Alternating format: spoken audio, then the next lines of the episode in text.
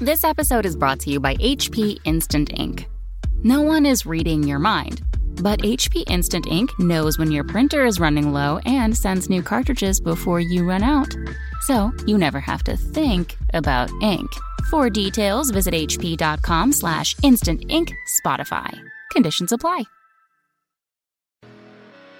Hey, everybody. Welcome to Signals from the Frontline, your every live show here on Twitch. Mm-hmm. Nailed it. There we go. Brought to you by FrontlineGaming.org, where you can get your tabletop ta- gaming goodies all the days of the week. Boy, oh boy, I am just, now I'm all Twitter pated. Yeah. For those of you watching live, you got to see me totally bungle the opening. For those of you listening or watching on YouTube, due to the magic of editing, it was not nearly as bad the second time. Well, now they know. All right. Eh. Edit that out. Eh, it was funny.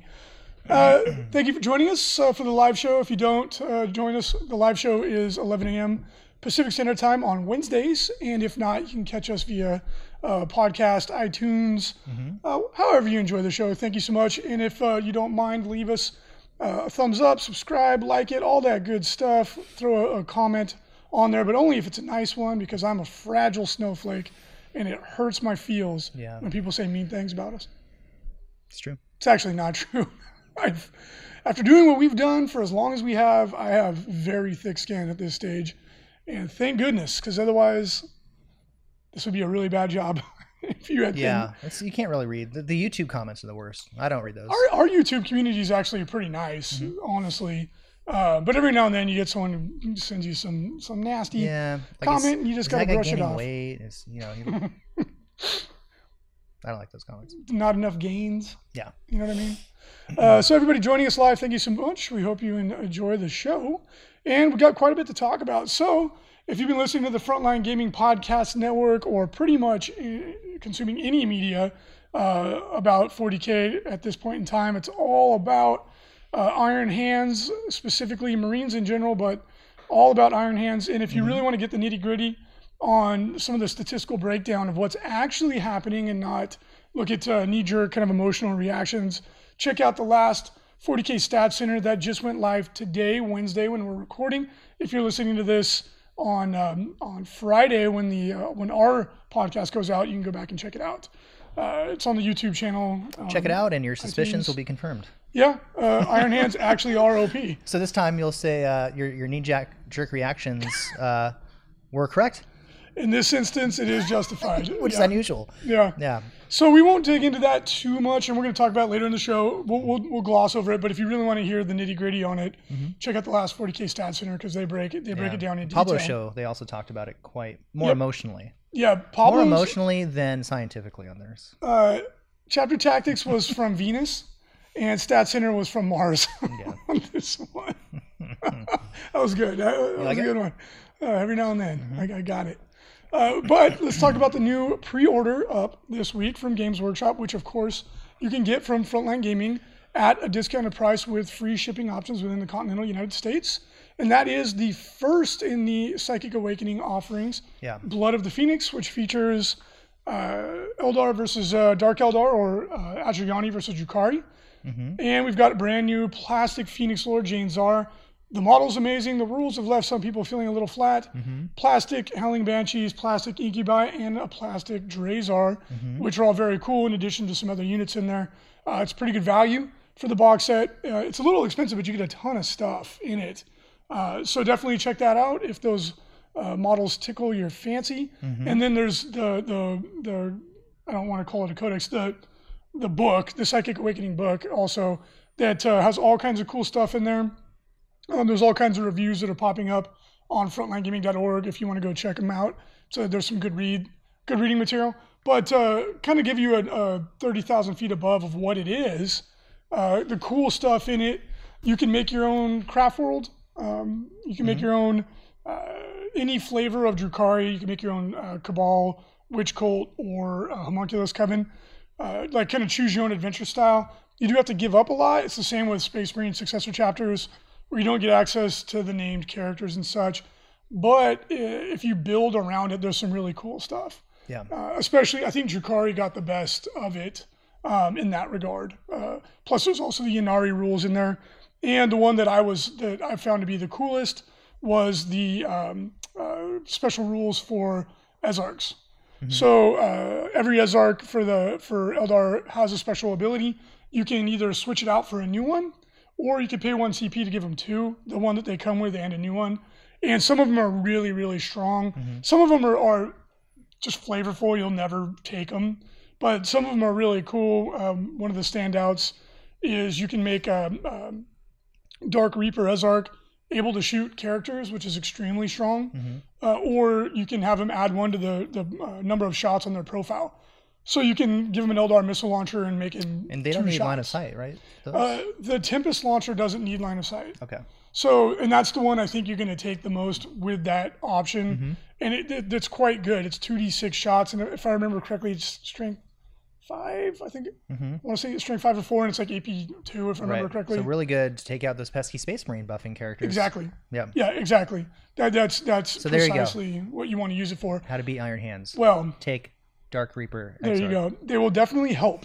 uh, they will definitely help. Yep. because you know one of those uh, a fun little trick you could do is uh, if they've got their character with the iron stone and like i've been saying if you're an iron hands player not that anybody wants you to get better at what you do Mm-hmm. but if you're taking the iron stone on a low wound character Like a lieutenant or something. something Yeah. Mm-hmm. like that or like a tech marine because it's cheap um, the eldar player try and kill any unit that they're next to so that they can't use the strat to absorb the wounds hit them with mind war um, and then hit them with the uh, dark eldar or the dark reaper exarch and you have really good odds of killing them Mm-hmm. so little stuff like that you're gonna have to look for to find ways to try and you know overcome the the, the Iron Hands defense. Uh, and we'll talk more about that later. But it's fun stuff Yeah. like that. Uh, one of the other ones that was really cool. It's it not always applicable, but when it is, it's going to be. It's it's one of those things that when it comes into play, it's going to be huge. Yeah. Um, the Fire Dragon Exarch can make Fire Dragons treat their weapon as pistols. Okay. So Nice. again, it's not always going to come up, but when it does, it's huge. Because then they're just monsters in close combat. Right, exactly. Like if you, you know, if they survive one round of combat with a knight or whatever, Mm-hmm. Or if for they get to go first. uh, well, you, you only shoot Oh, you're shooting your shooting in your shooting still, phase, correct, so it's usually the second round of combat. Uh, it's usually the second or third round of combat, Mm-hmm. so it doesn't come up that often. But it's one of those things that the Fire Dragon Exarch's ability is not very good anyway. Mm-hmm. So when it like if you're when it's good, it's really good. I'll put it that way, right? Like if for some reason like a knight you end up in combat with a knight and they didn't kick you for some reason, Mm-hmm. like you're going to annihilate them on your turn. So there's cool stuff in there like that. Um, a lot of the, the uh, aspect warriors don't get taken very much, uh, but this gives you a lot of utility. And the one of the coolest ones is that pretty much all the fast aspect warriors, swooping hawks, um, shining spears, uh, uh, warp spiders. One of the options that they can switch for, it's very cool, is that at the end of the fight or after you fight, you can leave combat. Uh, at the end of the fight phase, you can just withdraw from combat. So it, there's all kinds of shenanigans you can do with that, right? Like you can leave combat at the end of your player of your opponent's uh, fight phase, and then in your turn you can shoot and charge and act normally because you're not in combat. Um, you just get extra movement. It's a really versatile ability. Um, is it enough to make the average player want to take warp spiders? I don't know, maybe not, but it's certainly cool, right? Um, and you know things like swooping hawks you actually see on the table quite a bit. They are actually really good for winning the mission, um, and this is just one more tool in the toolbox to make them appealing. So, uh, is it as exciting as the Space Marine release? Not really, but it's definitely cool, and it adds it adds some uh, utility to uh, Drukari and Eldar players. Let's jump into the chat and see what people have to say. Uh, Jain Zar only half as many attacks as Iron Father Feirros, but um, Germanticor is, is lamenting it.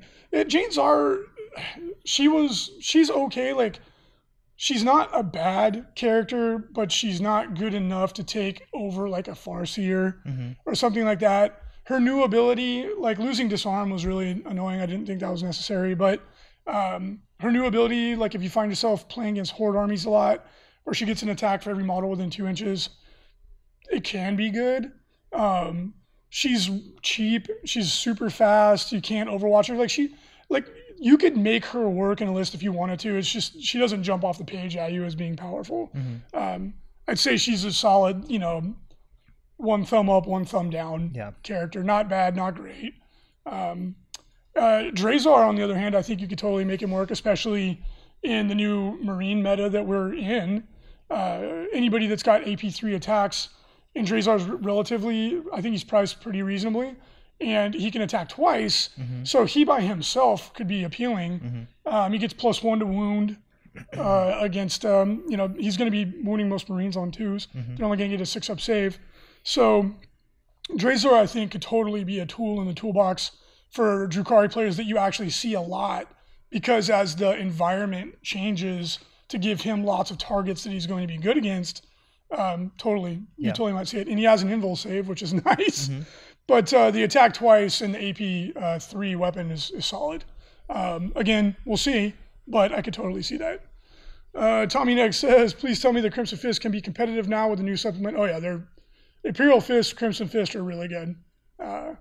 Uh, They're really all, good. every every release has been really good. Sir Panda Pants says Drazhar plus Incubi with the new rules can one shot a knight. Yeah, the plus one to wound aura that he has for Incubi is very obviously it's very very strong. Um, Again, some people, just getting him up the field. That's the yeah. Well, I mean, luckily, challenge. uh, Dark Eldar are really or Drukari are really good at that, right? Mm-hmm. Like you, if I was going to play him, I would take him with nine Incubi and a Raider, Mm-hmm. and either deep strike him or depending on you know what the the mission parameters are, like jam up the table on turn one or deep strike him or whatever, and you have pretty good odds of getting him there. Mm-hmm. You know what I mean?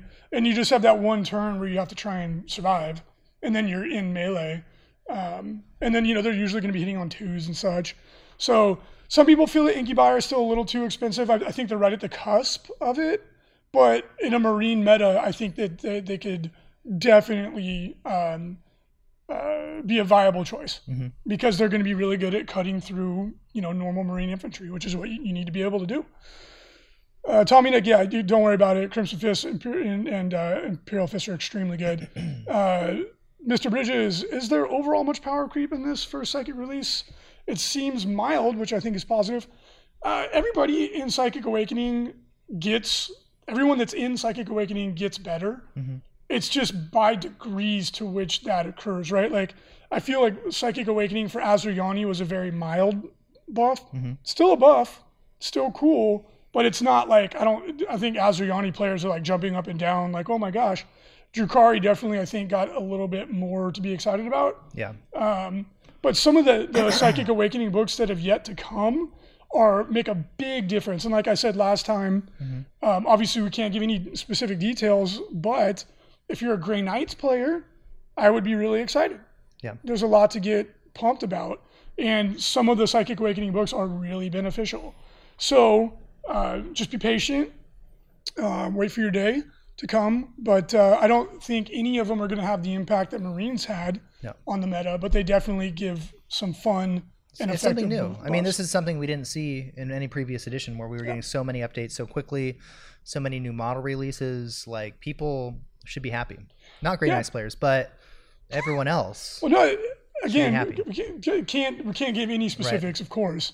But like in my opinion, they're one of the armies that benefits the most Okay. from Psychic Awakening when when their day comes. And as GW said, pretty much everybody is in it. Yeah. So you could safely assume that your army's going to get a buff from Psychic Awakening. Just Good. it's just a matter of when, right? And then you know everyone's reaction to it's going to be different, but Yeah. I, I think it's all really good. I stuff. like this direction that they're taking, to be honest, because like honestly, they can do if they wanted to every year do some sort of new campaign.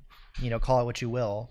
Advance the story every single year a little Yeah. bit, and then you can update every codex or every faction get a, an update within that.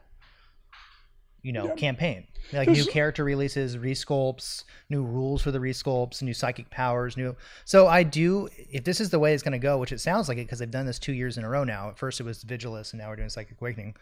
Um, I'm very happy with it As a business model, I agree with you. and not having any updates. I mean, everyone can not everyone, but we can recall back fifth edition Yep. between fifth and seventh edition, where you would have years between any kind of information for your codex at all. Back then, we got two, maybe three codexes a year, and that was it. Right, and almost almost no new models No. for the most part, unless it was a like new faction release or something. So When the codex came out, you usually would get new models, but you're talking a five, six year wait. Uh, and, now Mm-hmm. and it was stagnant. it was very like fifth edition was my favorite edition for for tournament play. Mm-hmm. uh, because it, it, it works so well for tournaments, and that was when it, tournaments exploded. That was when the independent tournament scene just went fire. Yeah. But I, I and I've my biggest critique of it was that at the end of it, it was I was it was like pulling teeth. It was boring. Like I knew Yeah. because the game was solvable back then. Like you could literally you could know every rule in the game, and because the change occurred so slowly, that I could I would go to the table and I'd look at my opponent's list and I would know exactly how the game was going to go mm-hmm. and at which point, depending on how the dice fell, if I was going to win or lose the game. Mm-hmm. It got so boring, right? And like you could truly master the game back then, but it, it really got dull. And at the end of the edition, I would have stopped playing if it wasn't for frontline gaming, or I would have played way less. Mm-hmm. Like it just wasn't as exciting anymore. And so now it's like the opposite, where we're getting bombarded with information, and there's there's negatives to that. Mm-hmm. But I, I would rather have this than the the desert that we were in. Right. Right? It's all about finding a balance. Yeah. And Games Workshop is a business, so they have to release stuff to sell, or else there's no business there. like, Yeah. and so like, but that can turn into a glut. Kind of, I feel sometimes when you have like you're going to, you know, your local game store to play, and you have four books that you're taking information from, and um, so it, it can be a lot, a lot more. But I, I'm very thankful that we're seeing things like this. If it's if it's going to be one or the other, I'd rather have information overload than a dearth Mm-hmm. of it. But um, like in a perfect, if I could wave a magic wand, I would slow down the pace of 40k a little bit. Yeah. But again, you know, we don't have we don't make those choices. Yeah. And I would rather have this than have you know one codex every six months. that, Right. was, that was not fun. Yeah. Um, let's jump in chat. Actually, I'm curious. What did they used to release in between? Nothing. There was literally nothing. You Fantasy. got White Dwarf. Yeah. I don't remember to be honest. Yeah, you would get two army. You would get two fantasy, two 40k usually books in a year. So you would get one every couple months. Yeah. But it was oh my gosh, it was so slow. Uh, Buzz J, thank you so much for your continued subscription via Twitch Prime. We appreciate it.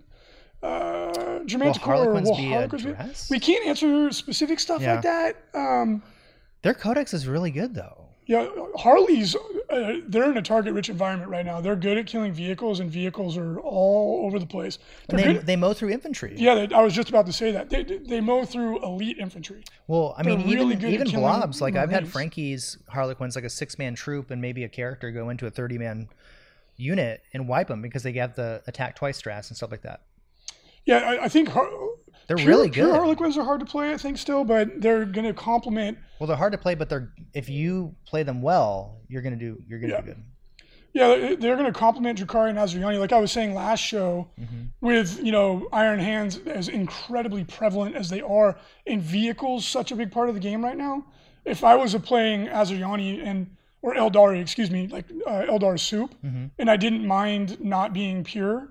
If you want to go pure, it's not an option clearly, but if you don't mind that, I would take 18 Haywire jet bikes, and, and that'd be the baseline of every Yeah. Eldar list I wrote. The downside is that's pricey. The mo- those models are expensive. Eh, I mean, it's an, the, the hobby is not a cheap hobby, right? Right. Like, But you're right. as And, and were saying- Harlequins, I mean, it's nice that they have their own codex, but traditionally, you they were really meant to just be a, a supplement to the Eldar. You would throw in a couple units of them. Yeah, So that's, I mean, there you you shouldn't feel bad about playing them that way, unless again this is an ITC thing where you really want to Right. go Pure for faction. pure faction, then okay. But honestly, like you're right. If I was writing a, a dark Eldar or an Eldar, I'm gonna always call them that list. Um, Harlequins would play a big part Oh, because Haywire and and and then I mean the fusion pistols. well, they're and the fast. yeah, They're good for missions, and they're good at killing infantry too. They're, they're just hard to hit. They have a four up invul yeah. save. They ignore terrain Yeah. and intervening models with their flip belts. Yep. So, um, yeah, Uh, Primarch says that he thinks, or they think, uh, Drazhar is a great choice now, and I agree. I think in the current meta, it's it's you're gonna see him taken Mm-hmm. because that, that's the thing with uh, Drukari is that like they their HQs they're not like super HQ dependent, so you can you're not like giving up a Farseer to take him. Uh, so I think you will see him uh, popping up, especially if you're in a Marine heavy meta, which everybody pretty much everybody is right now. Um, scroll up. I wanted, there was a couple more I wanted to assess. Valerie says that uh, they don't think 18 Harley bikers are good against Space Marine infantry.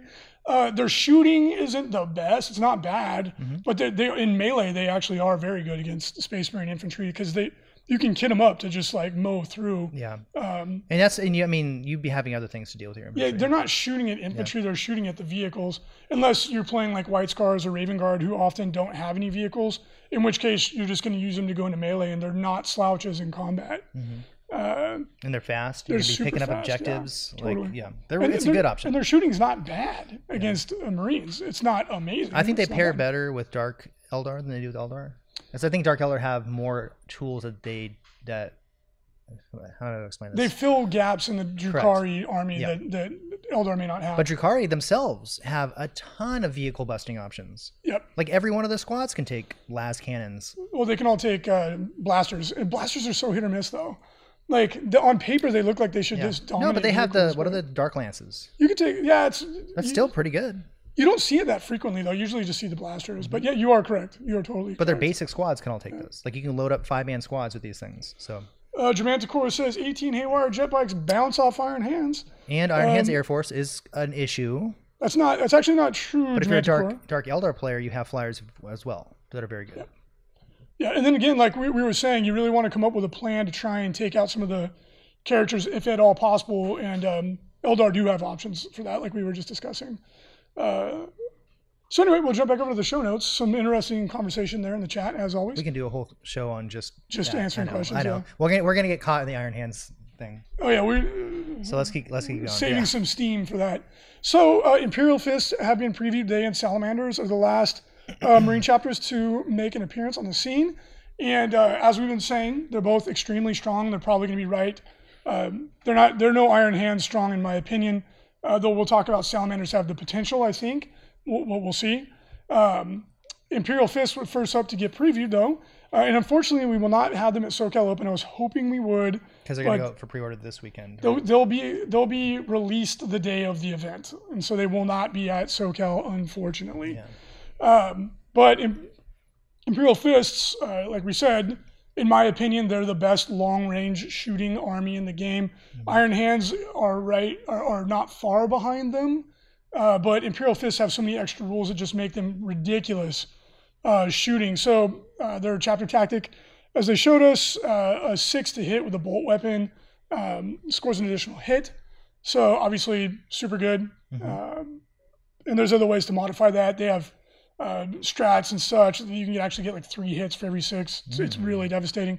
And then they, their their super doctrine is where it, it just goes bananas. Uh, in the Devastator doctrine, if you're pure Imperial Fists, when shooting a heavy weapon uh, by a model at a vehicle or a building, you add one to the damage characteristic. So it's cr- it's crazy strong.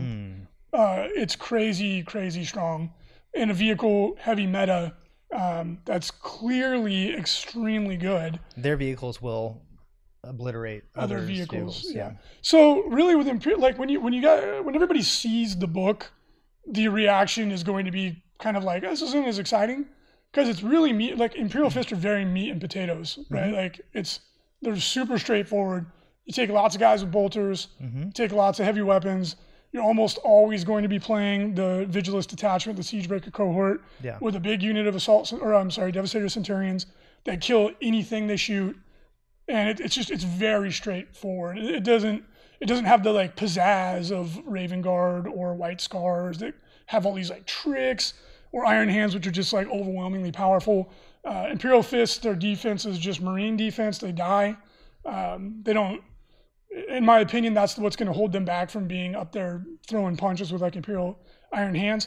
But interestingly, they will be very good against Iron Hands, especially if they go first right? Like with the Vigilus detachment, when you have a big unit of uh, Devastator Centurions that have, you know, can be hitting on twos, rerolling ones, uh, all this crazy, you know, rerolling ones to wound, all this nuts stuff, uh, doing mortal wounds um, on, you can do it on five pluses. They'll annihilate any vehicles that they shoot at. It's, it's, it's, it's a bloodbath. Uh, and now the plus one damage gets negated by the Iron Stone, of course. But um, humorously, Imperial Fist uh, snipers are actually really good because some of them have the bolt, their bolt weapons. So you can get a, you know, you can you can leverage that to get uh, more hits out of them with uh, um, the uh, heavy support uh, Primaris snipers, the name of which is eluding me right now. Uh, but we'll take a look at some of the other stuff they've got because uh, they've got quite a bit. The Eye of Hypnoth, uh, Imperial Fist models only when resolving an attack made by a red ranged weapon uh, with, by a model within six inches. Reroll wound rolls of one. Again, you can put this on a captain, make the captain the chapter master, and now he's a lieutenant and a chapter master. And he can make if he doesn't move, he can make guys count as if they're in cover. So they're like that one dude, and you make him a Phobos captain, so he has also a deep strike denial bubble. That one guy is hyper efficient, and you'll see it in most Imperial Fists armies. Uh, another one, the, the Fist of Vengeance. This is a Crimson Fist uh, str- uh, relic that they've had for quite a while now. It's a, a, a power fist that's flat, three damage, no minus one to hit. It's very good. Uh, Indomitable. It's a warlord trait. When resolving an attack made by this warlord, an unmodified wound roll of one, two, or three always fails. Uh, so he he has permanent. Um, what's the strat? Gene rot might. I don't know. I I, know what you're talking about Yeah. though. Yep. It's it's really it's really good. Yeah. He can only be wounded on a four plus. Very strong. Uh, then we have a strat, Praetorian's Wrath, uh, 2 CP. Use the stratagem at the start of your movement phase if the Devastator Doctrine is active. Until the start of your next movement phase, when resolving an attack made with a heavy or grenade weapon, buy Imperial Fist model from your army. An unmodified wound roll of a 6 gets an additional AP. Uh, they love this one. uh, it's it's not it doesn't come up that much because you can always just take um, uh, the Warlord trait that does the same thing, Storm of Fire but um, it, it could come in handy on occasion. Not the best stratagem. Uh, Siege Captain, when resolving an attack made by this model against a vehicle or a building, add one to the damage characteristic uh, of that, and that's for the new Primaris ca- uh, character Tor Garadon, who is quite good. Uh, Signal Array, make a friendly unit within three inches hit on a two plus. Uh, obviously, that's exceptionally good. Uh, and obviously, you're going to do that on like an assault centurion or devastator centurion unit. Uh, rack and run, ruin, excuse me. Uh, rack and ruin has a warp charge value of six, obviously a psychic power for them. Uh, if manifested, select one building unit within 18 inches of and visible to the psyker, and then uh, ba- ba- ba- ba. I did um, adding one to the result of if the unit. Can you read that for me? I'm stumbling over myself. Okay. It is a psychic power. Uh, you select a building unit. That's within 18. already sucks. So yeah, let's not even read it. Forget As I started Forget it. zoning it, Yeah, out in my head. Don't worry about it. It's a you know if, if for some reason you're firing at a, a building. Yeah, if somebody actually which, brought a building. um, might happen. I've seen some people with their uh, sky shields now, now Yeah. because of the ruling for ITC. But uh, well, for SoCal Open, don't. yeah, so you roll nine d6. Uh, you add one to the result if you selected uh, if if you did select a building. What? Let's just skip it. Okay. It's gonna come up. So It does mortal wounds on a five up for those nine dice. There I'll. I'll, just, I'll say this: Imperial Fist, Psychic Powers, Warlord traits, and relics are all pretty. Oh no, you can use. Okay, so I understand them. So you can you can either shoot a building or you can uh, uh, select a unit that's within a terrain feature, Right, that's what it is. and you roll ninety six on five ups. They do one mortal wound. Yep. So you're gonna do two mortal wounds, Three on average. two or three. If it's a building for some reason, you might do a few more. Um, yeah, There you go. all, all That's not the- horrible. All of their Psychic Powers, Warlord traits, and relics are all pretty kind. They're all, like none of them are like Ironstone, Yeah. right? Like in White Scar's Psychic Powers, they have three like phenomenal Psychic Powers. For Imperial Fist, it's all kind of like eh. It's not bad. It's not. It's just not like set the world on Yeah, fire. it's real. They're real missionary type guys. You know what I mean? right? It's efficient. It's not bad. Uh, that's know. a very good. That's an apt metaphor, Lights off. right? Yeah, It's- that's Imperial Fist. they're they're really good. They're not Iron Hands good in my opinion. Time we'll see. Hopefully they're not because the data is showing us that Iron Hands are way too good. Uh, but what they what they do they do very well. And all you have to do is take a bunch of bolter dudes and heavy weapons, and there you go. It's very straightforward. Yeah, the Predator tanks will be really cool um, because the heavy bolters on them. Yeah, you can do four damage with the to vehicles, which Um, is not bad. It's I mean, amazing. Yeah, What I really feel bad for is Imperial Knights. yeah. they had their time in the sun. We Chaos Knights are doing really well. Imperial Knights are still performing well, but the Chaos Knights, because of a lot of the, the support that they have and a lot of the tricks they can do, And they have so many other threats Yeah, with those lists. Disco like you, you, you basically see the Chaos Knights in lists with like super fast moving other assault units. So you have to choose. Imperial Knights units, you usually see them they're like the bread and butter of the list. Yeah. And so you can kind of focus on them and not worry about the chaff. So And Chaos Knights have a couple little like tricks that make them really good. Like for example, Frankie's list that he's been doing very well. He won our uh, he won the the 80 person league that we have here. There's an invitational tournament at the end of the league where the best players go, and Frankie won it. Oh, he was playing Gene Quote with that. My apologies. Yeah. But in the normal league, he was doing really good. but with- his his nor- his list right now is brutal. it's so mean. It's Mortarion, which you don't see a lot of, which is good. three knights, uh, three knights, two disco lords, and then cultists. Mm-hmm. And if he goes first, a lot of armies, it's just Surprising. it's ridiculous. Yeah. You're getting charged by a Morty, a disco lord, and a knight. First turn. Yeah, and then a shooting isn't bad either from the other knights. So Yeah. And like a list like that, like it can go if especially if you go first against like Iron Hands, you'll smush them. Like if you, you, have if, they, all the if you don't have if the Iron Hands player doesn't have scouts, well, scouts don't make any difference. You just run, pa- you just go right past we them. try to just you know make it so it's not a turn one charge, but still like if, if you really can avoid good. the turn one charge, the Iron Hands player will be fine. But like in Dawn of War or Pointy Dawn of War, uh, Table Quarters, like there's a couple where you can get super close. yeah yeah. yeah. But in like Hammer and Anvil, if they deploy at the back of the table, well, no, it's not going to work. But, uh, Mm-hmm. But then you use terrain, hopefully. right. Yeah. it's conceivable though, right? Like if you can get those first turn charges, you'll you'll we we ran the numbers on it. You just obliterate the average Iron Hands uh, list. But not everybody Mm-hmm. yeah. can do that. I, when I course. just a little caveat when I was playing against him, I was doing my stupid list with the, the what was it, um, three knights and four assassins. and I he he was very clever about how he worded what the Disco Lord can do on turn one. And he went first, and he char- he did a 42 inch charge, killed the castle in one swing Yep. with the Disco Lord, and I was like, "What?" the Disco Lord. I couldn't believe it. Disco Lords are the flawless host. Disco Lord is ridiculous. Yeah, And if it was in any other faction, it would probably people would be up in arms about it. But Mm-hmm. It's one of the things Chaos has that's keeping them hanging. yeah. Let them have Let them have their them their have cool thing. yeah. Yeah. but he is ludicrous. and Mortarion too. Yeah. I always forget about how good that that model Yeah. is. Morty and Maggie are, are, are good. It's just they're a big. It's a big risk. If you go second and they get nuked before they can They're hard. up, they're hard to. Um, yeah. You can't hide them. No, you cannot. Um, all right, we So those are the got the. SoCal Open. Yeah, we'll talk more about it as we can, of course. Um, Thunderfire cannons love Disco Lords. J- Yep. Geometrical, yeah, Thunderfire cannons. Slow, If if you don't go first. anything that slows down Disco Lords is really Yeah. good. Yeah, Oh, Don Husin. Someone's calling out Don Husin here.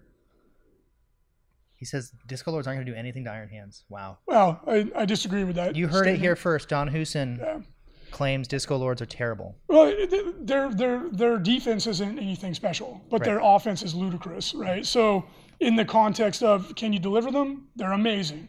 If you can't, they will die. But luckily, they're not that expensive. Valerie, that is right. We are changing SoCal Open to SM Open. Or IH Open. Indeed, all Imperial, all Iron Hands, all time. it would be fair and balanced at that point. Today we're going to talk about Iron Hand Scouts. Uh, all right, SoCal Open is right around the corner, and get excited. It's one of the last, I believe it is the, actually the last super major of the season. Coming up to the LVO, super major is a term that's kind of just come up. It's not official, but it's It's a major, but it's a big. it's a 256 and up. It's the big the big boy, the truly big Right. boys, right? There's only a few of them. And uh, SoCal Open is sitting at like 290 or something like that, 280. Yeah, so it's one of the biggest events in the world.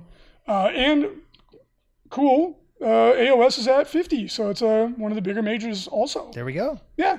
And now there's some events that are bigger than that, but there's not a lot of big AOS events, so that's also I really actually, cool. I feel that we're going to see an influx of Age of Sigmar players soon.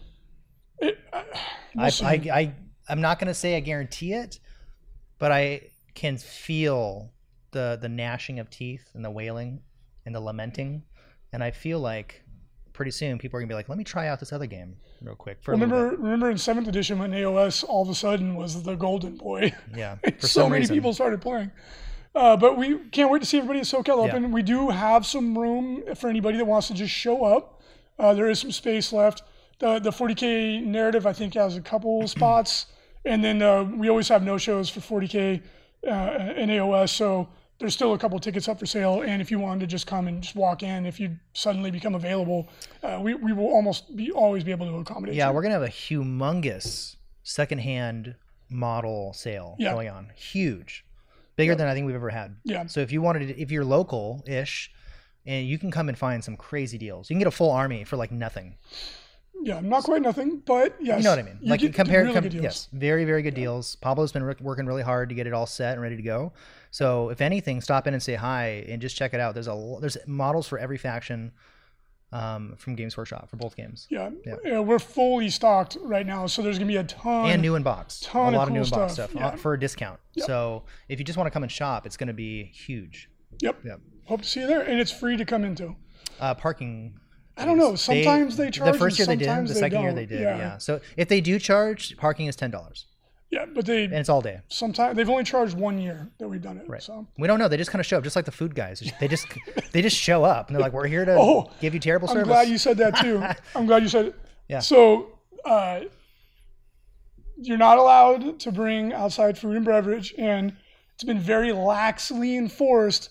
But I got an email uh, two Oh, no. days ago that there, there will be a sheriff on site because so many people bring beer onto the fairgrounds Mm-hmm. that they had to hire a sheriff to enforce it. So be aware of this. You are not supposed to bring beer in, even though we've always kind of looked the other Mm-hmm. Yeah. way and not made a big deal about it.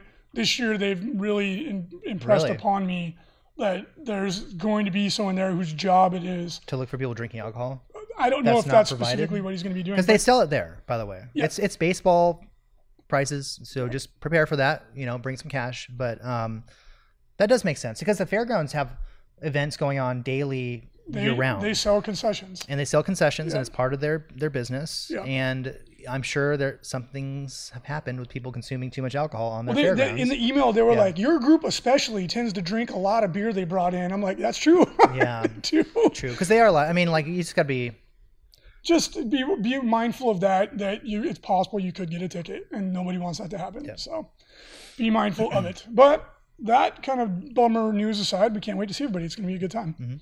All right, what's going on in the ITC? Of course, Stuff. if you like the ITC, you think it's been beneficial to your hobby, you want to support it and see it continue to grow and thrive, consider supporting us via the ITC Patreon. The link is on the show notes or on uh, frontlinegaming.org. And you can do so for as little as $1 a month. 100% of the proceeds go back into the ITC for cool stuff like server fees, Yeah. trophies. Uh, we help get uh, people from other regions, like the Australian ITC champion, we help pay for them to come out. We want to start doing that for uh, some of the new regions that have really started to embrace ITC, like the UK, Germany.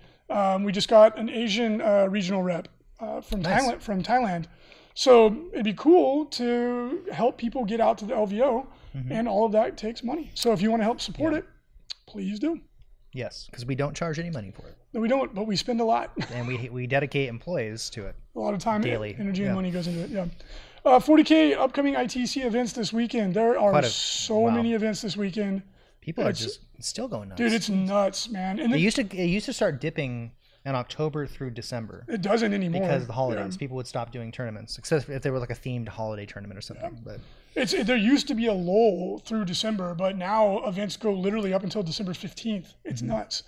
Uh, but there's a ton of events. And the, the, the other crazy thing about this, all the events don't go up on the calendar. A lot of them never actually make it to the calendar for a number of reasons. Mm-hmm. People submit their event too late.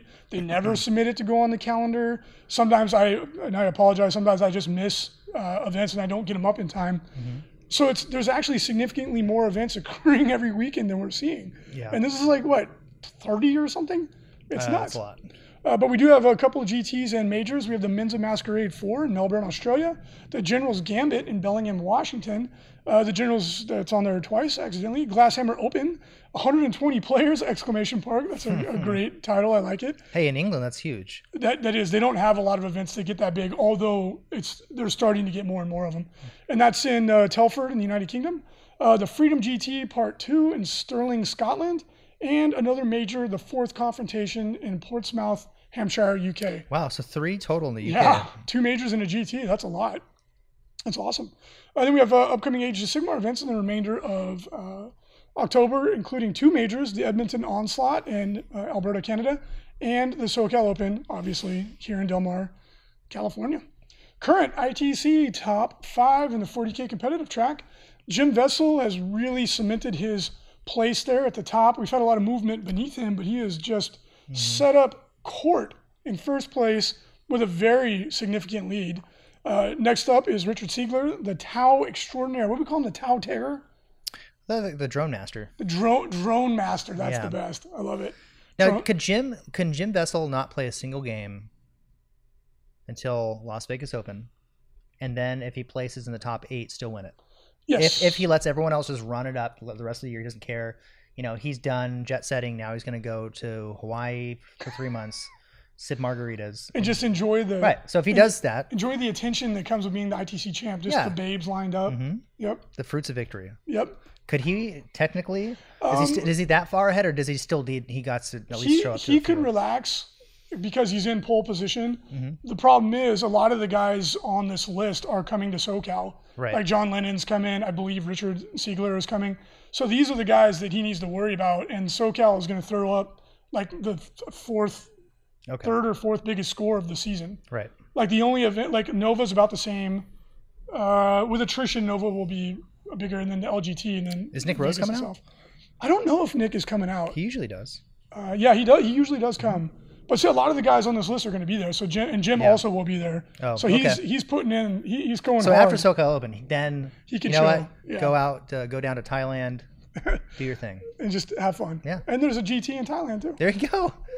Set up, If you ever needed another reason to go to Thailand, the fact Jim. that If you you go need, if you need a houseboy, just call Jason. I'm willing. Uh, Manny Chima of the UK is in third. Nick Nanavati, Mr. Brown Magic himself, in fourth, and Chris Blackham, who I don't know too much about the history of, so we don't have a funny nickname for him yet. Uh, he is in fifth. Uh, 40, 40K Hobby Track, current top five. Jim Vessal also leading the pack with a hefty lead there. Paul Winters in second. Uh, Dominique Corrette, who is a guy. We were, I'm sorry I got that wrong last. he emailed me and he said I said the name correctly though. So Okay. I, I think hopefully I'm saying that right. In third, Lou Rollins in fourth, and Matthew Bodnarchuk in fifth. Age of Sigmar competitive track, current top five. The Jersey Kid leading the pack with a pretty decent lead over uh, uh, his friend Yeah. and fellow podcast co-host Alexander Gonzalez. Uh, Chris Bergman in third, James O'Brien in fourth, and Joe Cryer in fifth. I think at least two of those top five people will be Yep. at SoCal Open. I know Joe will be there. Joe's- Alex, I think Alex probably. He usually does. Yeah. I don't know about the other two, but like uh, we will probably see a shakeup Yeah. after next weekend. Yep, I believe so. Uh, Age of Sigmar ITC Hobby Track, current top five. We got Rich Waters in first, Matt Beasley in second, Jordan Duncan in third, Raul Pereira in fourth, and Jeremy Vessier in fifth. So we're still real low on those events. I'm assuming SoCal Open will Yes. be doing it. Yeah, SoCal will, will totally change the rankings. Uh, Shadespire, current top five. You got Ivan Cho in first, Tony Field in second, Daniel Velasquez in third, Philip Santamaria in No, no. Jonathan Colson. Jonathan in fourth. in fourth, and Philip Santamaria in fifth. My bad. There we go. and Kill Team current top five, and I believe that the SoCal Open will be the first major of the uh, Nice. for Kill Team. Yeah. Oh, Uh, Alex Torbert is leading the pack, followed by George Rollins, Giannis Gilhelm in third, Michael T. Holy in fourth, and Matt Hole in fifth. very cool. Do you know of any of these people coming out? Uh, Alex Alex is going to be there for sure. Do you know if Michael T. Holy will be there? That's I imagine he lives in California. I imagine he's coming. right. I've never met him before. He's a very nice guy. I need a blessing. need him to lay some hands on my forehead. All right. It's been a rough year. So let's talk about the Marine meta. If you want to jump over to the chat, um, again, listen to the uh, to 40k Stat Center. If you want to get the full breakdown, we'll touch on it. Uh, Jimmy Norris, thank you so much for the subscription, and we will definitely keep it up. Uh, we really appreciate that support. It helps pay the bills. Um, Salt screams, "Never mind, Jamba," in all caps. There's a lot. I'll just. I'm gonna just preface this by saying, I, again, I'm not as involved, I would say, in the competitive community as you and Frankie are, or Pablo. You know, but I mean, I do.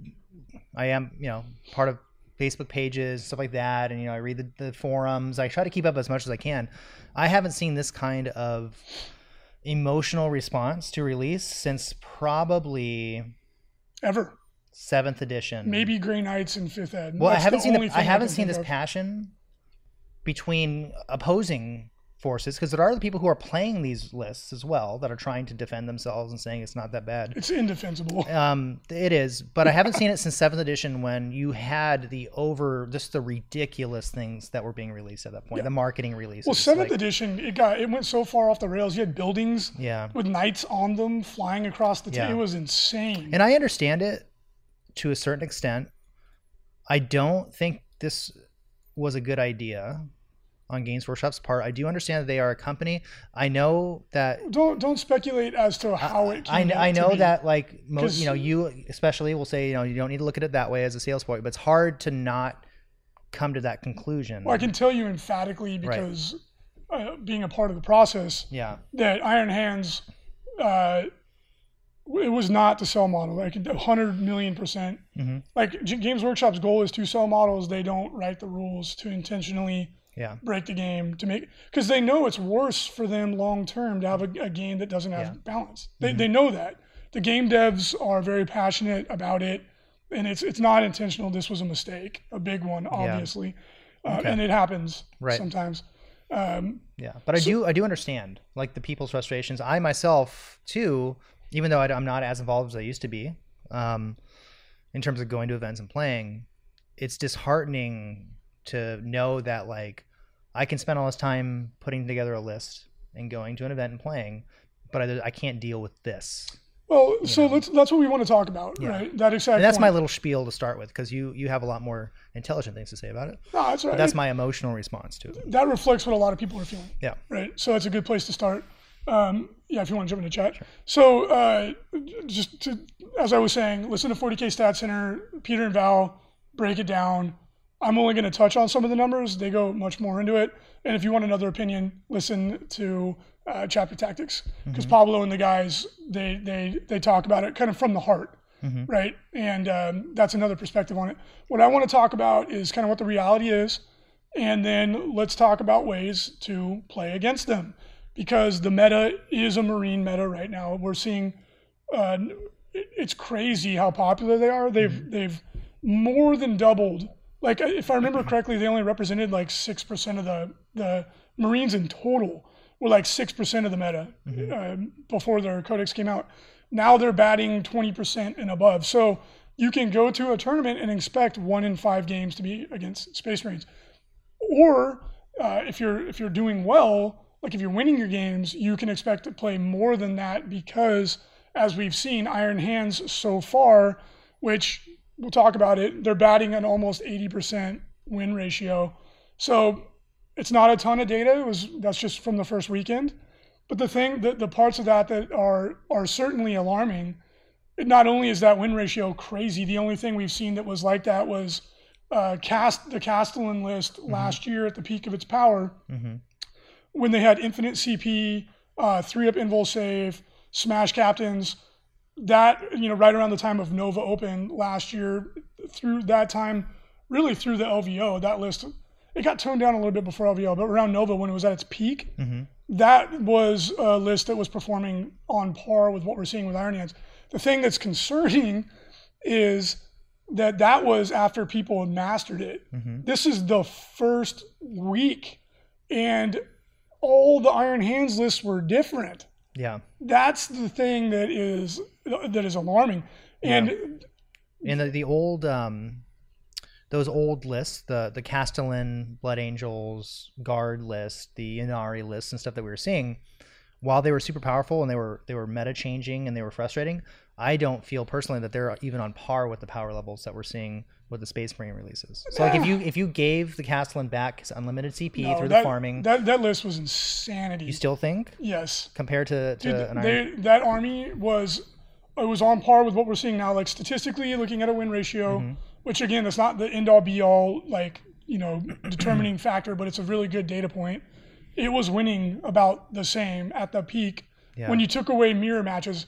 It, the, the, the I think the one thing you could say about the Castellan is that when you put it's when you put the mirror match back in, its win ratio dropped a lot because uh, it was a first turn game, and then that list was. I think it peaked out at almost 13% of the meta was that list. And I'm, I'm going off memory. I could be wrong. Don't take that to the bank. But um, it was extremely common for them to, to mirror match and knock each other out. Um, with Iron Hands, the the it's not such a first turn game in their mirror match. Um, so it's the the more skilled player is going to win more frequently there. But when you pull out their mirror matches, they're they're about the same. Iron Hands are about seventy eight point eight. It's about seventy eight percent right now. Now again, it's a new. The, the army's new, so what that means is people aren't used to it, but also the best lists haven't come out yet. If you look at all the events, there was nine GT or larger events in the first weekend. Seven of them were won by Iron Hands. That's that is alarming Yeah. right in the first weekend when people are still just experimenting with it uh, but the really crazy thing is is that their average loss was on game four that's nuts that means the average person showing up to an event with the army went four and oh or went three and oh and then their average loss was on the game 4 mm-hmm. so th- th- that, that that's really telling because it just means like any Tom, Dick, or Harry picks it up and they can expect to go, you know, deep into a tournament Yeah. on the strength of, of the Army alone. Mm-hmm. And then the good players were winning events left and right. Mm-hmm. So um, the sky, you know, the sky is not falling or anything. Even when the Castellan was, you know, dominating the landscape, the game was still fun, and people were still going to events. They didn't win every event, but it certainly was problematic. Uh, and for the people who are feeling very emotionally heated about this, in the chat, I see people saying like email um, uh, Games Workshop, and yes, please do, and in a very civil and polite way, in the way in which you would want somebody to speak to you, Yeah. express concern because they do listen. And if you've noticed, the Iron Hands FAQ is running late. So there is a possibility that you could say something that matters. Um, there's no guarantees, of course, but it's that's a that's a, a productive thing you can do that will matter. That they do listen, and it's better than screaming on a Reddit Yeah. post or something or something like that. So at any rate, Iron Hands they are measurably incredibly strong. Just to throw out some numbers, um, um, Ultramarines are ba- they're around like 52% if I remember correctly win ratio, and uh, White Scars are actually above 60%, which is surprising. Um, and interestingly, the only army that is consistently defeating Iron Hands is White Scars, uh, and we we had predicted that that they are the Space Marine killer, and they're, they're showing that that, that that that is true. So, with 20% of the meta Space Marines and probably going to increase as Imperial Fists and Salamanders come out, White Scars are in a target-rich environment. Yeah. They, they have the tools to kill the other Space Marines. Yeah. Um, and and that, I found that very interesting that, that that prediction came true. Not that it really matters, but it's somewhat validating. Um, and then you're going to see Imperial Fists. They're going to be able to, to take on Iron Hands. Although if they go second against them, uh, I don't know. Uh, Iron Hands hit so freaking hard, and Salamanders too, which we can't talk about them too much. But as I was saying before the show started, the the riddle with Salamanders is going to be finding a way to reliably deliver them into maximum range, which is short range. Mm-hmm. And if you do, they they kill anything in the game. It's insane how hard they hit. But getting there is going to be a challenge. If you can reliably do that against Iron Hands with Salamanders, you'll you'll you'll mollywop them. Yeah. But that you know, at this point, we're just speculating. So at any rate, looking at it, yes, Iron Hands they're ten percent of the field right now, which is uh, probably only going to increase. Yeah. Um, so what, what you're planning for now when you go to an event is you're planning for Marines. Uh, that it's, it's going to be interesting to see what happens because um, White Scars have been increasing in their win ratio over time, like showing people are starting to master them. And Iron Hands are coming out the gates like a raging bull, and they're probably only going to get better as people zero in on what the best um, combos are, the best way to play them. But then to counter that, the the meta will adjust to be a, a marine killing meta, and people will adjust to try and find ways to kill the big dog because you have to, right? Like you, when the Castellan was, you know, in its reign of terror, you had to kind of build your list for how do I at least mitigate this matchup. Uh, you're gonna have to do the same thing with Iron Hands. Yeah. So why don't we talk about some ways to do that? Uh, the key things in the Iron Hands army that really kind of push them over the edge is they're hyper efficient on their own. In the Devastator Doctrine, the reroll wants to hit with heavy weapons. They ignore the movement penalty for heavy weapons, and they have multiple ways to um, increase ballistic skill. So some of those things you can't do anything about, right? You just have to accept them. Like rerolling ones to hit with heavy weapons, having extra AP, ignoring the move and shoot penalty. There's nothing you can do about that. But the guys that will make some of the heavy hitting units hit on twos. Um, uh, Chaplain, Feirros, uh, Librarian. Those you can do something about, right? You want to build into your list uh, some way of trying to take those guys out. Um, the Ironstone is a, a big part of the equation. Um, if you can find some way of taking that guy out, that's that's huge. Feirros, he's not easy to kill. T5, seven wounds, two up save, five up, five up, feel no pain. He's a beast. Not easy to kill, but again, if you can, uh, if you can take out those critical support units, all of a sudden the Iron Hands lose all the magic that makes them so hard to kill. Easier said than done, but that's what you want to think about if you're you, if you want to prepare yourself to play them, right? That's gonna be the name of the game is trying to take away those those buffing um, units. And typically speaking, they're all gonna be on foot and slow. Like Feirros only moves five inches, mm-hmm. right? So again, it's not it's no easy task. for Just that like castle, but you're still dealing with the so Iron Hands flyers are an issue, like you've been saying from day one. They're also fast in like land speeders, stuff like that. That don't it doesn't matter anymore with the movement penalty. You know what I mean? So you have those fast moving skimmers that can just fly around the board shooting like if there was a captain nearby, um, Yep. and also doing extra damage. It's just I don't know.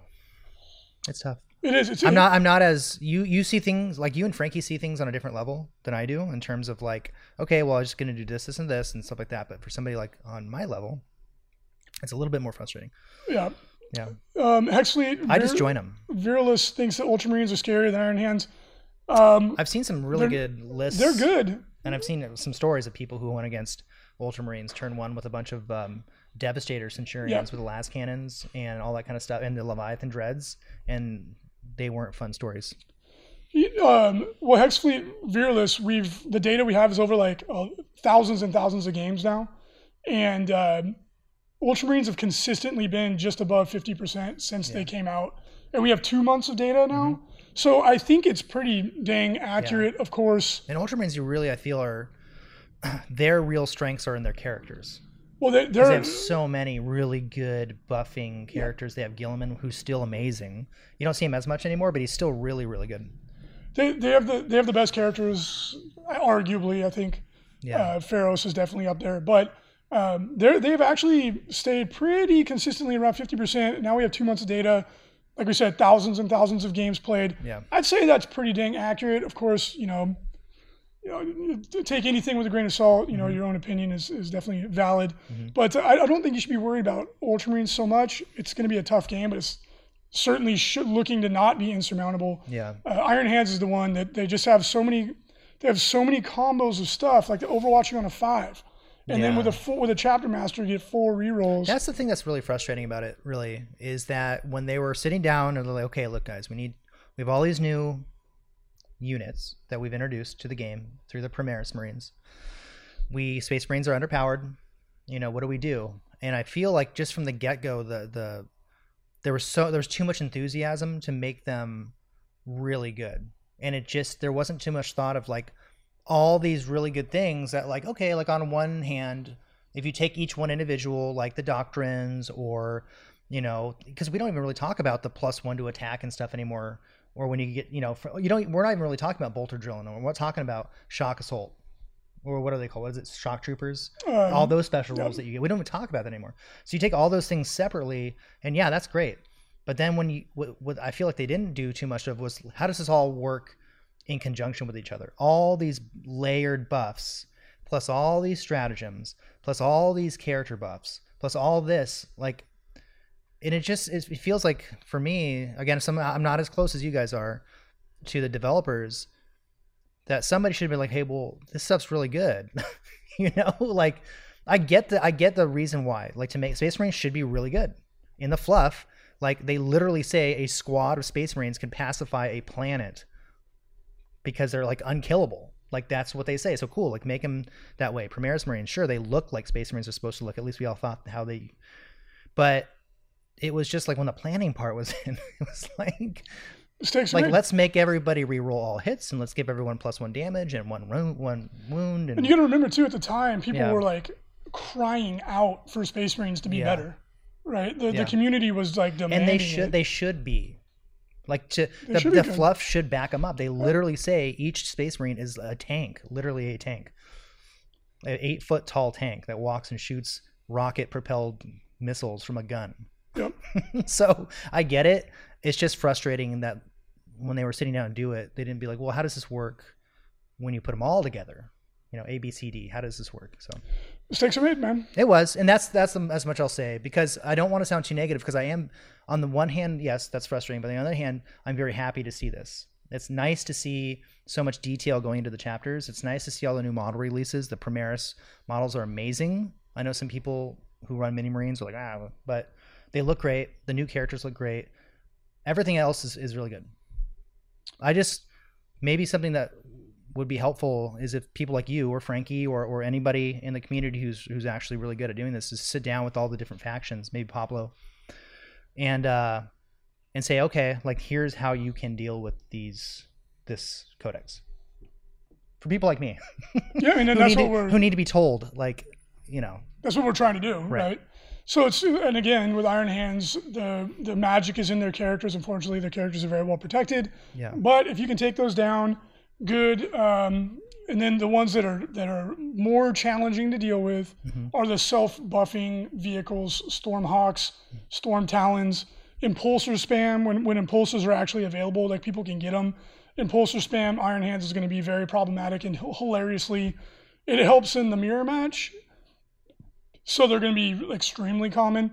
Um, you're going to have to think about how do I deal with a ton of vehicles. Yeah. Right. And like I was saying, if you're playing Asuryani or Eldari, Mm-hmm. uh, I would very strongly consider throwing in some Haywire jet bikes, right? Mm-hmm. Um, one of the armies that we've seen that's matched Yeah. up uh, that, that has really good tools for them, AdMech, uh, the Mars robots, and um, Mm-hmm. um, uh, infiltrators are making a comeback. Anything that can do more. yeah. If you go, if you're able to get the the drop on them, the Fury of Mars with the Mars robots, it doesn't matter if you're minus one damage. like you, those mortal, you're gonna die from mortal wounds, and so yeah, um what was that? I forgot what I was gonna, so how actually one thing that I've been thinking about how how do you think pure guard because we don't talk about pure guard anymore how they would do like a true pure guard where you're talking Well- about mobs and mobs of infantry we're talking like nine artillery pieces I have an answer for you. Yeah. If you want to listen to the latest Art of War podcast on the Frontline Ooh. Gaming Network, I didn't even know this, this they interview Brandon Grant, who is, I think, without question, the the at least the most recognized uh, Astra Militarum player. He's number one. Mhm. Commissar Grant Playing, he's playing pure uh, Astra Militarum, and he talks about how to play them in the current meta. Mm-hmm. And it is difficult, um, but he's still winning and doing very well with his pure guard. Mm-hmm. Uh, but uh, the other Marines aren't nearly as bad. White Scars are pretty bad for for uh, Astra Militarum, Mm-hmm. but the other Marines aren't as bad. Uh, Iron Hands can be very challenging for them. right but one thing that that people forget is that you do have the ability to outflank guard tanks and commanders through Tallarn Tallarn is my is very favorite. which is very good because you, you keep them off the board you let them do their thing all of a sudden you have three battle tanks coming on with a command you know they're re-rolling hits they're hitting you with their vanquishing shells like they can take out vehicles reliably Yep. Um, that's a good point. so anyways Germanic Core I asks how are Mars robots or tank commanders going to fare against Imperial Fist plus one damage? Lol. Ah. I think again, uh, that's going to be a first turn shootout. Obviously, yeah like the Mars. I don't think the Mars robots. Do they have the vehicle not- keyword? Actually, no do they? It- someone in the chat. I know someone will know. Um, I i don't i don't I They might don't. not have it. They might be monsters. but they're not that easy to kill either well, and, they're like six wounds right they're Their more they're more mobile also with the uh, Vigilus detachment. Mm-hmm. So uh, if someone's got a big unit of Centurion Devastators, Kastelans are vehicles okay uh, they do okay. Well, that then that would uh, make them more vulnerable, obviously. Uh, but if, if that unit shoots at the Centurion devs, they're gonna annihilate it. It's, it's just unfortunately, it's largely going to be come down to who shoots whom first. Mhm. well yeah Uh, deployment And the good thing, the, the one thing, the saving grace about Centurion Devastators is that they are not, they are not very mobile. The robots aren't super mo- mobile either, but um, obis the problem is you're playing blood angels you need to knock that off but uh, uh, AdMech uh, are doing very well competitively. Yeah. And um, just I don't know the numbers off the top of my head. Uh, Peter is in the the Falcon is in the chat and he can answer some of those questions. But I know from uh, anecdotally on my team, one of my teammates Ben has said he has been sm- just crushing Iron Hands with his AdMech, and he, he said the, the core units that are doing the heavy lifting are the robots and uh, the uh, infiltrators using the Wrath of Mars Yeah. stratagem, and he's playing against other high caliber tournament players. Yeah. And uh, Even their tank, I mean, even their walker tanks are pretty decent against vehicles. If I Yeah. remember, they get re-rolls from characters around them. Aren't they like strength ten? I can't remember off the top of my head, like but that? they're, They're they're laser destroyers? Yeah. And the new the Skorpius tank is excellent too. It's They have five really good. saves. Mm-hmm. So I mean, So yeah, it's, and like Primarch Safaria says, uh, Marines are generally okay, strong but okay. Uh, Iron Hands are, you know, the outlier, and Yeah, that, that agree. is that is true, right? And that's why I think Imperial Fists are actually going to be fine. They're going to hit like a, a, a ton of bricks, um, but they they die like Marines. And then from playing White Scars myself, Mm-hmm. I can tell you at the end of most games, most of my guys are dead, right? So if you have tools to kill Marines, uh, you're going to want to put them in your list, right? Uh, Eldar, you know, you want to take uh, you know any high IP or AP weapons, uh, anything you have available to you. Um, uh, th- that's what you're. That's the direction you want to go. Like even Tyranid players. Uh, my buddy Will at the LGT went five and one with Tyranids, uh, beating some of the best armies there, Eldar flyer lists and stuff. He took a ton of zoanthropes, right? And so that's something that you may want to look at um, to help defeat Marines because you're just shooting mortal wounds at them, and you're very durable in return. Um, is it a silver bullet going to win every time? No, no. But uh, start looking in your book for things that are good against uh, power armor that it can overcome um, that relatively squishy marine defense. And for things like iron hands, you want to start asking yourself the question: uh, What do I have that has overwhelming offense that can just kill the vehicles anyway? Uh, like a like a disco lord or, or whatever, um, or how do I kill those characters? Because you're, you're really going to want to. If you can do that, it becomes so much easier to deal with them. Targeted smites, snipers, um, you know, things of that nature that are going to allow you to take away the buffs that makes the rest of the army easier to deal with. Um, the other part of it, the Iron Hands equation, that is that is more worrisome to me, is the Air Force. And when I say that, I mean the Stormhawks, the Storm Talons, like I was talking about earlier, impulsors, because they self buff and they don't even like they're just hyper over efficient on their own yeah, uh, and, it, and it's a combination of things. But like I was saying, storm talons, um, they're going to be 97% accurate against ground targets. And to put to to explain why that's such a big difference, uh, a, storm talon in any other army is going to uh, hit with 12 shots, right? Uh, Iron Hands, uh, Storm Talon is going to hit with 17 or 18 shots. It's just a, a huge difference. Uh, and then the Storm Hawk, it's the same thing. It's plus one to hit against things with the fly keyword, and it has an extra minus one to be hit. They're with Iron Hands ignoring the penalty to move and shoot and rerolling ones. It's like a 30% increase in their damage output. It's it's tremendous. Yeah. Uh, and that's why impulsor spam for Iron Hands is going to be really problematic as well, because again, they ignore the penalty. Their weapon is actually plus one to hit and wound against things with the fly keyword, and they're going to have an extra AP and be rerolling ones to hit. It's a it's a difference of hitting with like half your shots or hitting with 80% or 78% of your shots. It's a huge difference. Yeah.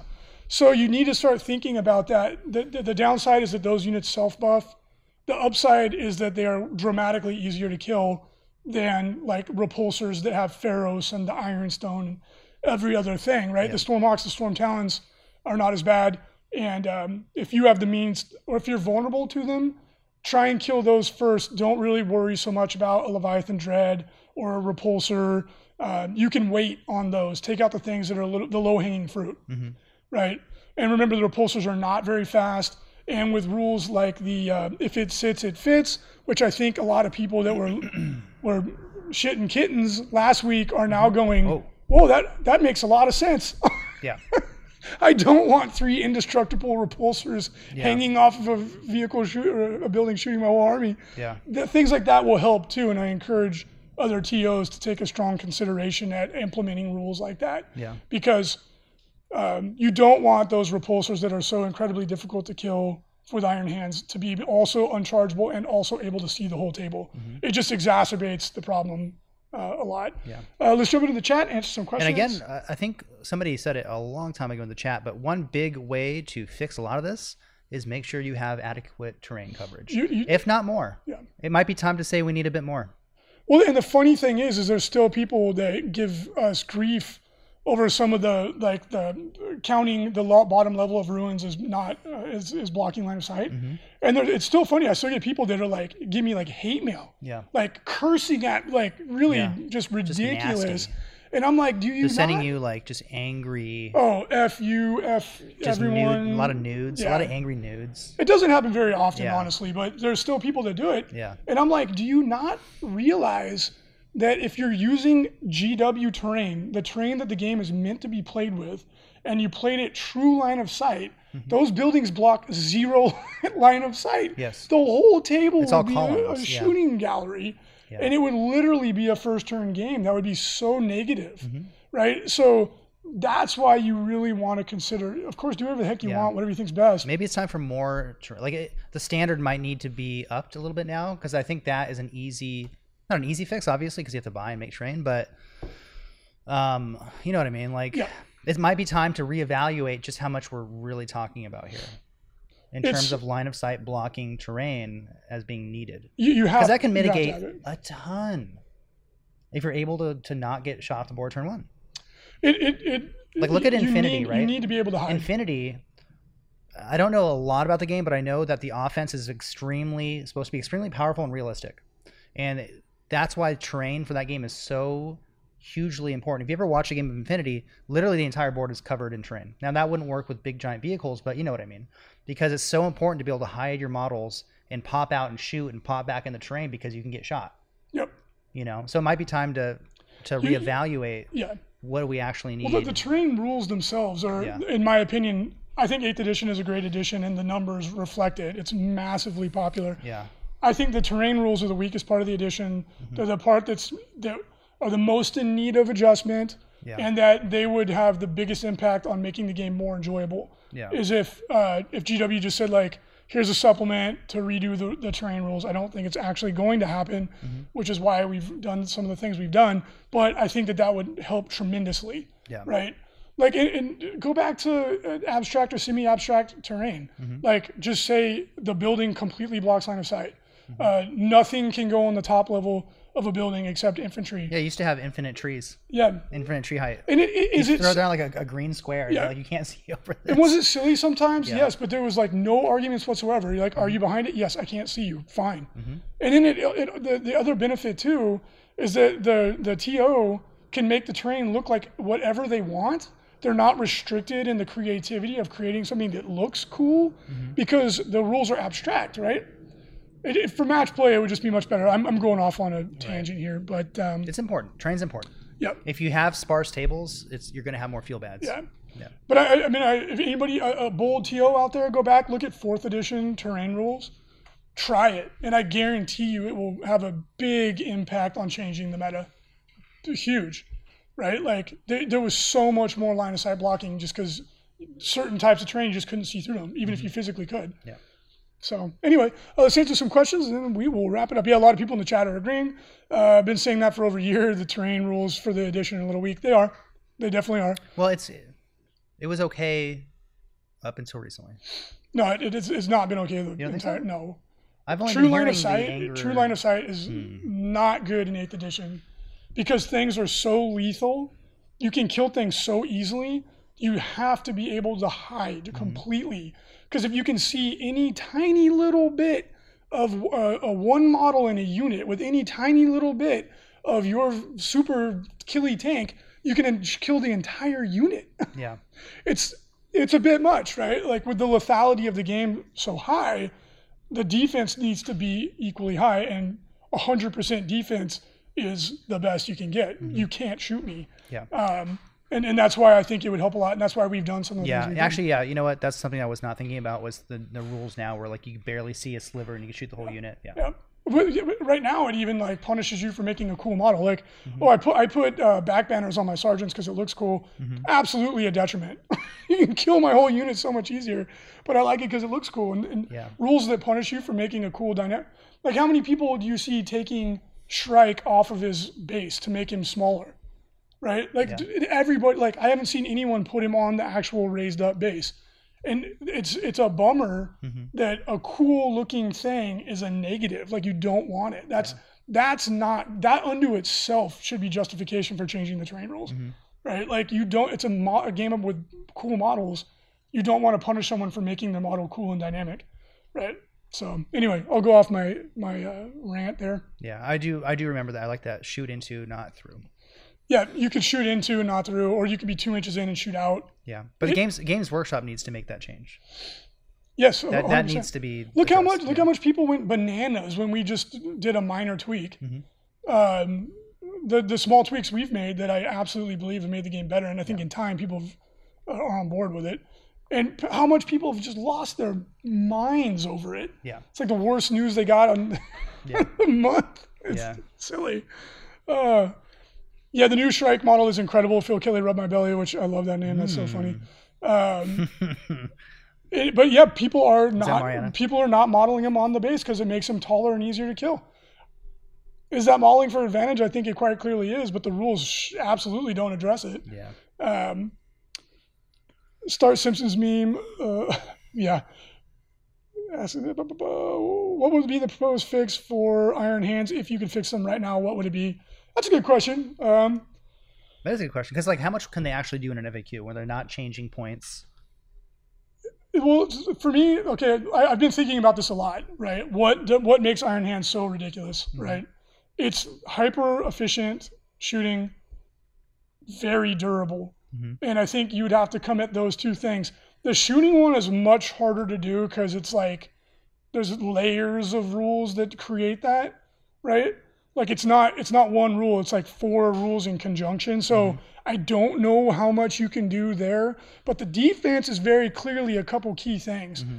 right? And I think if you and th- th- th- this is just me talking off shooting from the hip. Mm-hmm. Don't try and read the the tea leaves here. I'm I'm just talking about if I could had a, had a magic wand, what I would do. I would make the Iron Stone one of two things: either once per game, or pick one unit in range uh, immediately, and then I would make Feirros' cost what he should have costed, way Right. more points. Um, and I would make the invul save that he has only work in shooting, not in um, melee, and then possibly even um, not work on vehicles. Uh, that that might be going a little too far, but uh, those two changes right there Yeah. would dramatically change the math on how difficult it is Yeah. to kill their vehicles. I would also make the the, the stratagem to make dreadnoughts characters once per game. Mm-hmm. I don't think the character dreadnought army is broken by any stretch of the imagination. It's just really obnoxious Yeah. right? Like when you just can't shoot a bunch of dreadnoughts, that's just not an enjoyable experience. I don't think it's going to dominate the tournament scene because dreadnoughts are relatively easy to kill, but um, it's just it's just annoying. Brian made a good point, and he said that they literally Games Workshop literally printed the wrong rules in the Space Wolves Codex. Remember? And then they had to Yeah. they had to put out the FAQ. So I guess they could literally change the words of the codex if they wanted to. Mistakes are made. Yeah, but I'm just saying that there's a precedent that they Um, OBS one two three. A lot of people are asking this question. Yes, you can use uh, infiltrator. You can use infiltrators as Incursors um, because the models aren't out yet. Uh, They'll be coming out the weekend of the event, so that that is an acceptable uh, um, substitution. Uh, also, if you want to use impulsors, um, we're telling people that as long as they convert something that is roughly the right size and shape on the right base, etc., um, that that also is acceptable because the model is not out yet. can they put a rhino on a speeder base. No. You need to make it. You need to modify it. The impulsor is actually a pretty big model, Yeah. uh, so you want to make sure that you do that. Dang it. All right, a couple more questions, and then we'll wrap it up because we're running a little long. Uh, the Iron Hands chapter tactic is amazing. Their doctrine goes too far, says Primax Safarius. Why are Iron Hands assault bikers and land speeders better than White Scars?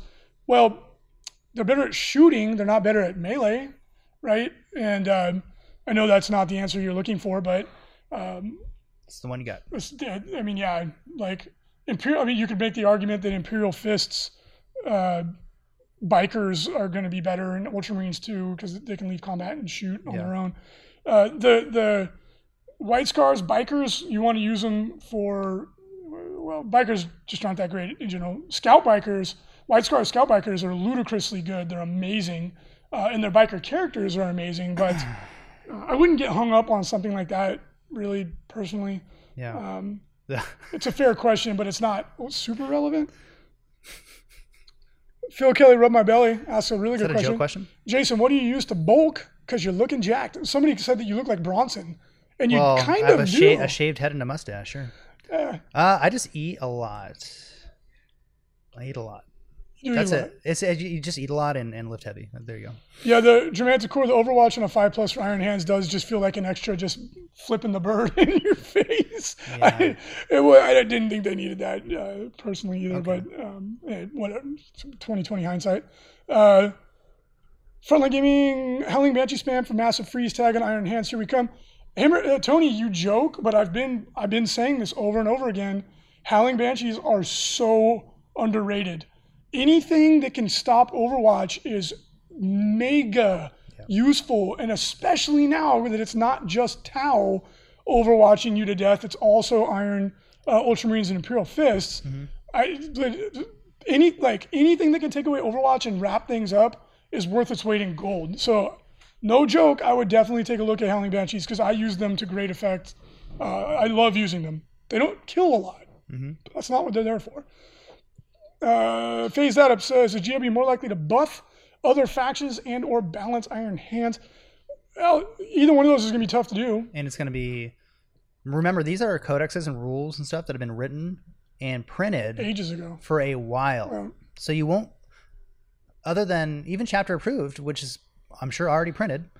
Um, you're not going to see direct responses to this for a while because it's stuff that would have to be written and printed. um, like they're not going to obviously just like FAQ every Yeah. army in the game Like, and you make know, them super strong. because they, they also happen. they also even things that have been written which i'm sure there's probably a codex or two probably written and ready to print right now because they do it in, in such a in such a way as you know i'm sure they're already ready to go that they weren't anticipating the feedback of the space marines that they're seeing now so even probably some of the the newer codexes that will be coming up or psychic awakenings or whatever it, they wouldn't have been written in response to the feedback currently Right. so you're looking at a while it's, going to be a while There's quite a lead time. it's going to be a while So, um, so get used to it. Enjoy it and just play Iron Hands. you know, gosh, wait, everyone's complaining, right? What's the answer? Answer is simple. It's in front of your face. Idiot. You can't see the forest for the trees, right? play Iron Hands. Yeah, I mean, I, and You I heard think it here. I th- yeah, you, you know that's not that's actually not terrible advice, but you want to gear up to If you fight can, if you can find the models because they're all sold out. gear up to fight Marines, right? Like just start asking yourself the questions: How do Yeah. I take apart Iron Hands? How do I take apart Marines? And then start building your list Yeah. there because In the meantime, play Age of Sigmar. they're 20% of the meta right now, and I think that number is only going to increase. Mm-hmm. So, in some ways, if you can build a list that's good at killing Marines, it's going to get easier for you, right? That's definitely looking the glass half full, but it's probably also true. Yeah, just look at it as an opportunity, There you go. right? It's like in sales, right? You're just looking for the solution. Every no leads you closer to a yes, That's right. What's the solution? Maybe it's time to start a new army. just like a dating strategy. Yeah. You know. Um, all right, we'll see if there's any other good questions. Uh, Voidwrath, uh, yeah, b- people make mistakes, man. We also didn't see the Castellan list either, and that was just as powerful Mm-hmm. as Iron Hands are proving to be. So it's like sometimes these things just get missed, and uh, it sucks. But just think about all the things that you that got caught that you didn't know about. That's true.